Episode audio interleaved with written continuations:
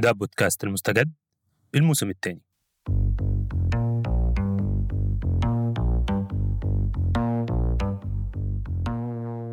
هاي الحلقة الأخيرة من الموسم الثاني. بكل أسبوع حاولنا نقدم لكم خبر واحد ونغوص شوي بتفاصيله. لو كنتم مشغولين بالفترة الماضية وما تابعتوا أخبار أو حابين تسمعوا تفاصيل عن مواضيع إخبارية واجتماعية تقدروا تسمعوا حلقاتنا السابقة. رح نكون معكم في هاي الحلقة أنا لما رباح وهشام إسماعيل وحلقتنا اليوم عن الانتخابات الأمريكية وتحديدا مرشح واحد فيها الأستاذ الشهير دونالد ترامب.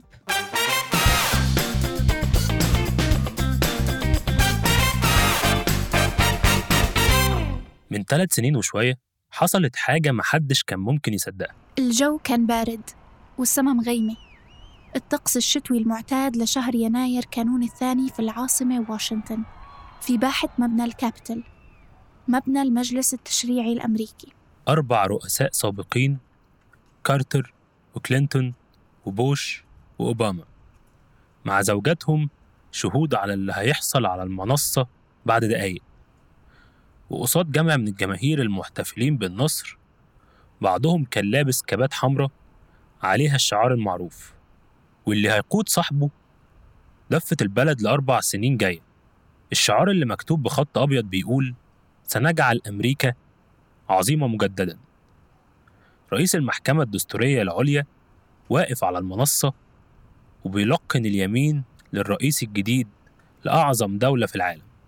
زي ما بيقول I, Donald John Trump, do solemnly swear أنا دونالد ترامب أقسم بشرف أنني سأقوم بأعباء منصب رئيس الولايات المتحدة بكل إخلاص وسأحافظ على دستور الولايات المتحدة وأحميه وأدافع عنه So help me God. So help me God. Congratulations, Mr. President.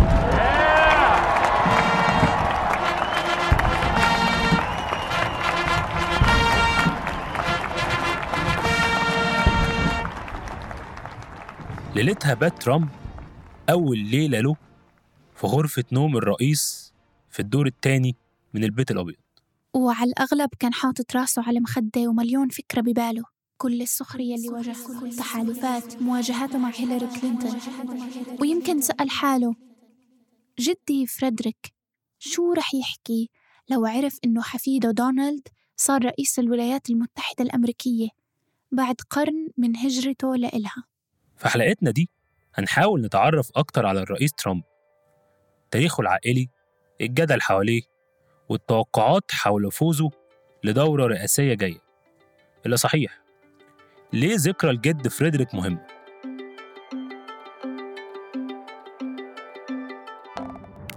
رغم كل العداء اللي يبدو بين الرئيس الحالي ترامب والسابق أوباما في إشي مشترك بينهم ومش موجود في أي رئيس من الرؤساء الخمسة وأربعين اللي تعاقبوا على حكم أمريكا. أوباما وترامب كل واحد فيهم له أب أو أم مش أمريكيين بالميلاد. أوباما أبوه مهاجر من كينيا وترامب والدته إسكتلندية مهاجرة أخذت الجنسية الأمريكية سنة 1942 ورغم موقفه العنيف تجاه كل المهاجرين وخصوصا غير البيض منهم جده لترامب. كمان ما انولد في أمريكا. م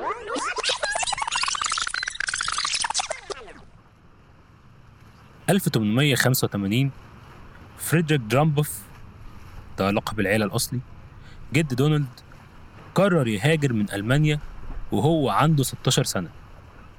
هربا من الخدمة العسكرية الإلزامية. المهاجر الشاب استغل عصر حمى الذهب في أمريكا. أو Gold Rush الحمى اللي بدأت باكتشاف الذهب في ولاية كاليفورنيا. وقتها قدر الجد فريدريك إنه يأسس عدد من المشاريع الصغيرة الناجحة زي المطاعم ومحلات الحلاقة. عام 1905 فريدريك بيرجع على ألمانيا عشان يتجوز من نفس مدينته اللي عيلته كانت بتملك فيها كروم للعنب. وبيختار بنت الجيران إليزابيث شريكة لحياته. وبيرجع يستقر في نيويورك. بعد ما ولدتهم الأولى بيحاولوا إنهم يرجعوا ألمانيا ويستقروا هناك ووقتها الحكومة الألمانية بترفض ترجع لهم الجنسية الألمانية. ما هو فريدريك ما عمل الخدمة العسكرية. فبترجع العيلة الصغيرة على أمريكا ليستقروا في حي برونكس في نيويورك. Back in 1918, America experienced one of its most dangerous epidemics, the Spanish flu. Influenza killed over 21 million people worldwide that year, including Frederick Trump. انتهت حياة الجد فريدريك متوفي بالإنفلونزا الإسبانية الوباء اللي ضرب العالم سايب لمراته وأطفاله الثلاثة ثروة تقدر بنص مليون دولار وده لو حسبناها بفلوس النهاردة ابنه الأوسط فريد الأمريكي بالميلاد واللي مش بيعرف يتكلم ألماني هو اللي بيدير مع الأم إليزابيث الثروة دي وبيكبروها وبينجح في مضاعفتها فريد ترامب أحد أنجح رجال الأعمال الشباب في نيويورك. بيشوف خادمة اسكتلندية مهاجرة حديثا في حفلة من الحفلات في الثلاثينيات اسمها ماري آن وبيقرر يتجوزها وبتبقى أم لأطفاله خمسة اللي منهم دونالد ترامب.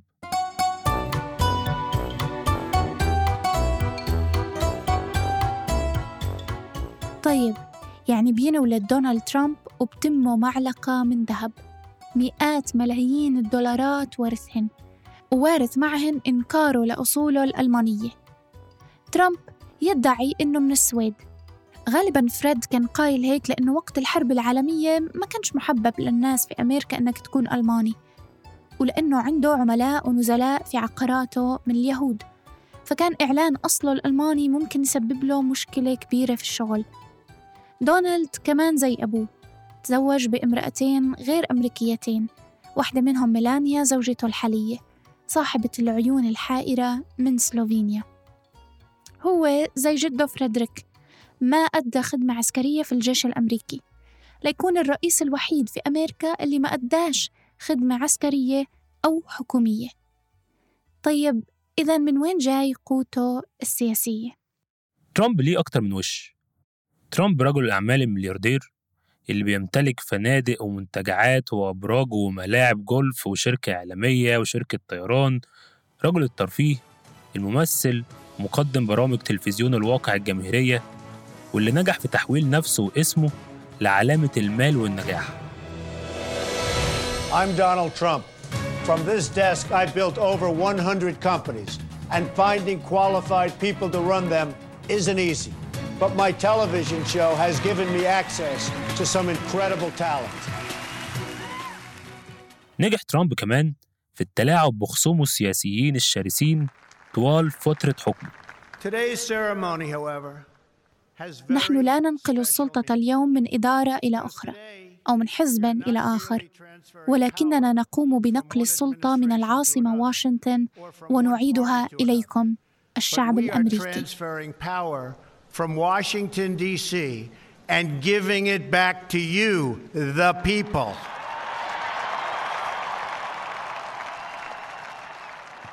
دي كلمات ترامب يوم تنصيبه من أربع سنين اللي بيروج بيها لنفسه طول الوقت مقابل النخبة بتاعة واشنطن استخدم نفس الكلام ضد هيلاري في انتخابات 2016 وفي مناظراته مع بايدن حاليا ما زال بيستخدم نفس الرواية ترامب كمان بيقدم نفسه كرجل اقتصاد محنك بزنس مان يجيد فن عقد الصفقات وتحقيق الأرباح المضمونة Well, I think I did a much better job. I built a massive company, a great company, some of the greatest assets any, anywhere in the world, uh, worth many, many billions of dollars.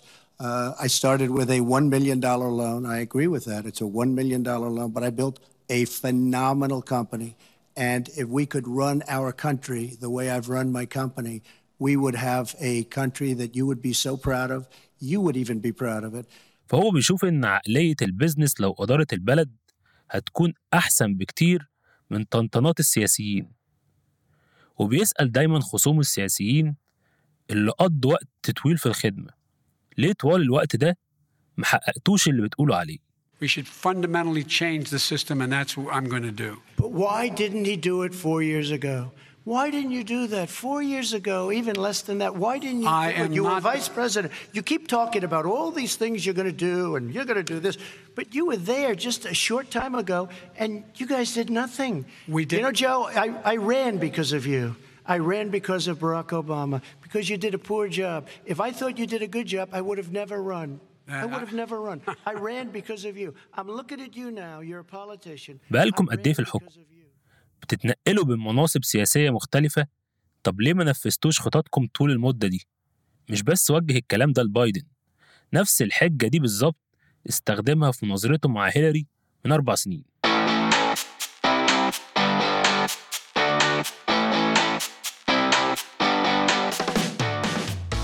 كان في كثير فرص ليسقط ترامب سقطة مدوية ولكنه كل مرة بينجو.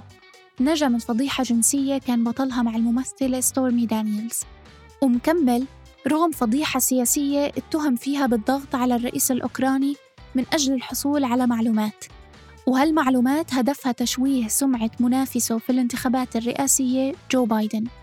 نجا ترامب من محاولة عزله من منصبه. ومحاكمة طويلة عريضة. بعد ما قرر مجلس الشيوخ تبرئته من التهم بقضية أوكرانيا. خلال أقل من أربع سنين قدر إنه يوضع سياسات وقرارات تبدو دائمة. صعب تتصلح بسرعة. مثلا بالسياسة الداخلية قدر يضمن إنه الأغلبية في المحكمة الدستورية العليا تكون للمحافظين. أصدقائه.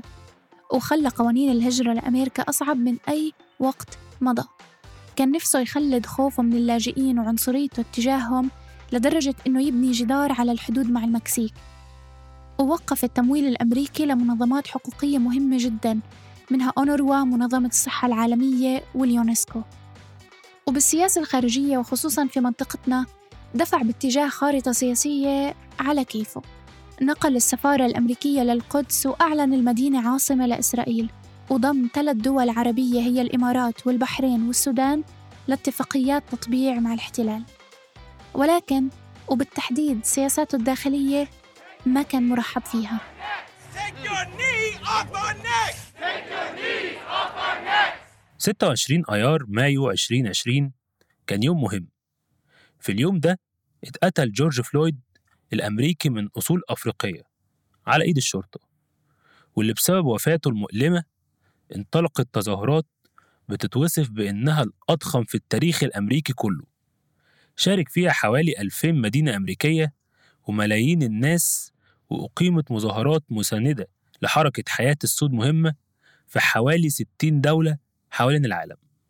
أحداث العنف اتكررت من الشرطة أكتر من مرة. ده أعاد تغذية الغضب ضد التمييز العنصري.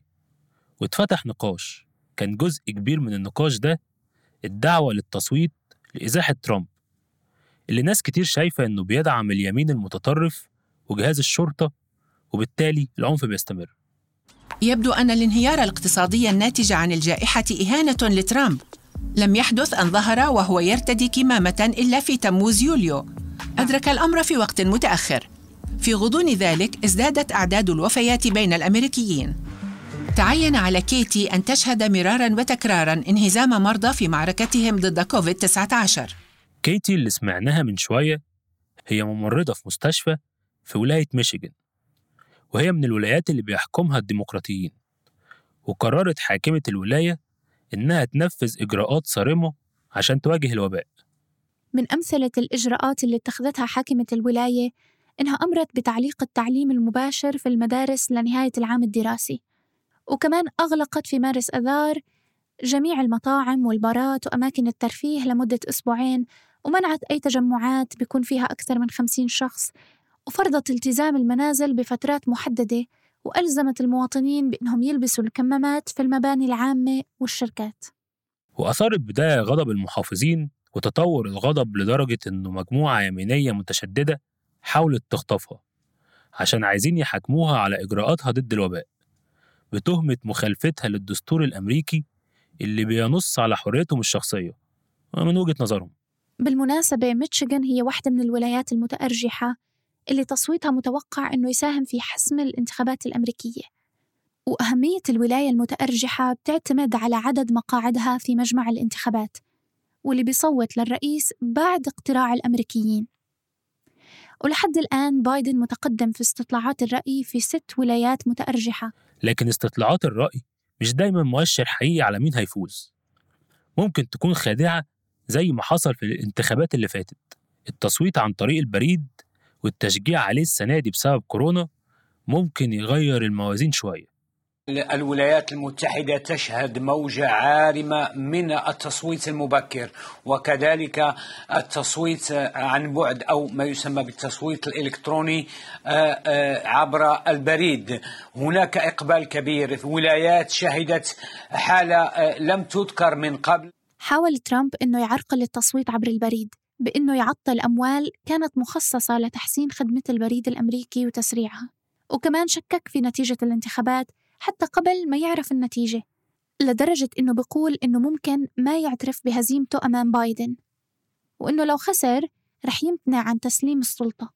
لا كمان عنده تصريح تاني بيقول إنه حتى لو فاز وانتهت ولايته الثانية رح يرجع يترشح لانتخابات على ولاية ثالثة.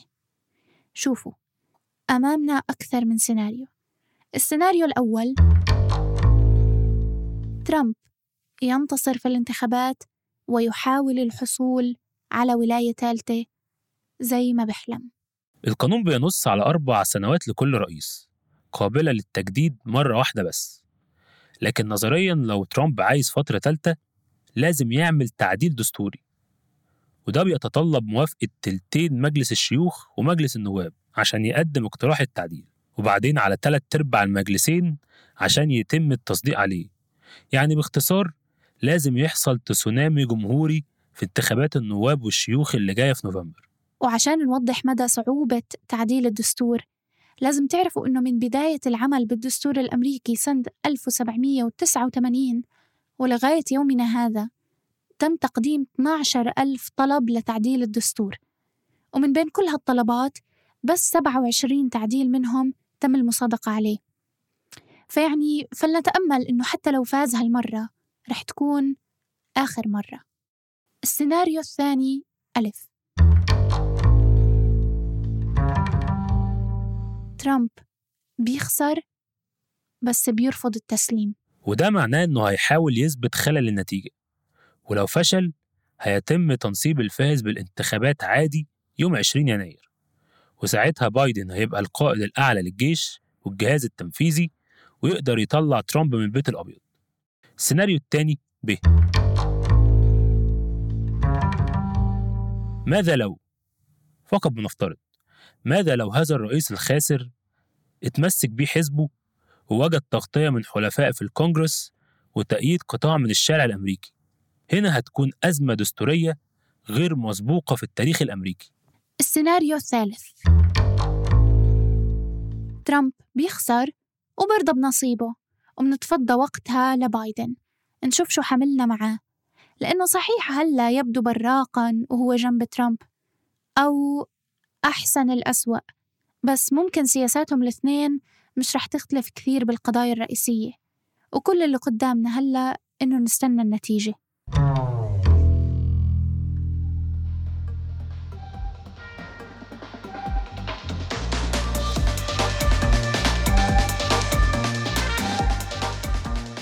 كانت الحلقة الأخيرة من بودكاست المستجد من إنتاج صوت. كنا معاكم هشام إسماعيل في التقديم ولما رباح في التقديم والتحرير الحاج مهند في الكتابة سارة أبو الرب في البحث وتيسير قباني في الإخراج الصوتي. رح نرجع لكم بحلقات خاصة وموسم جديد قريبا. ما تنسوا تشتركوا في قناة بودكاست المستجد على منصة البودكاست اللي بتفضلوها عشان تتابعوا حلقاتنا الجاي.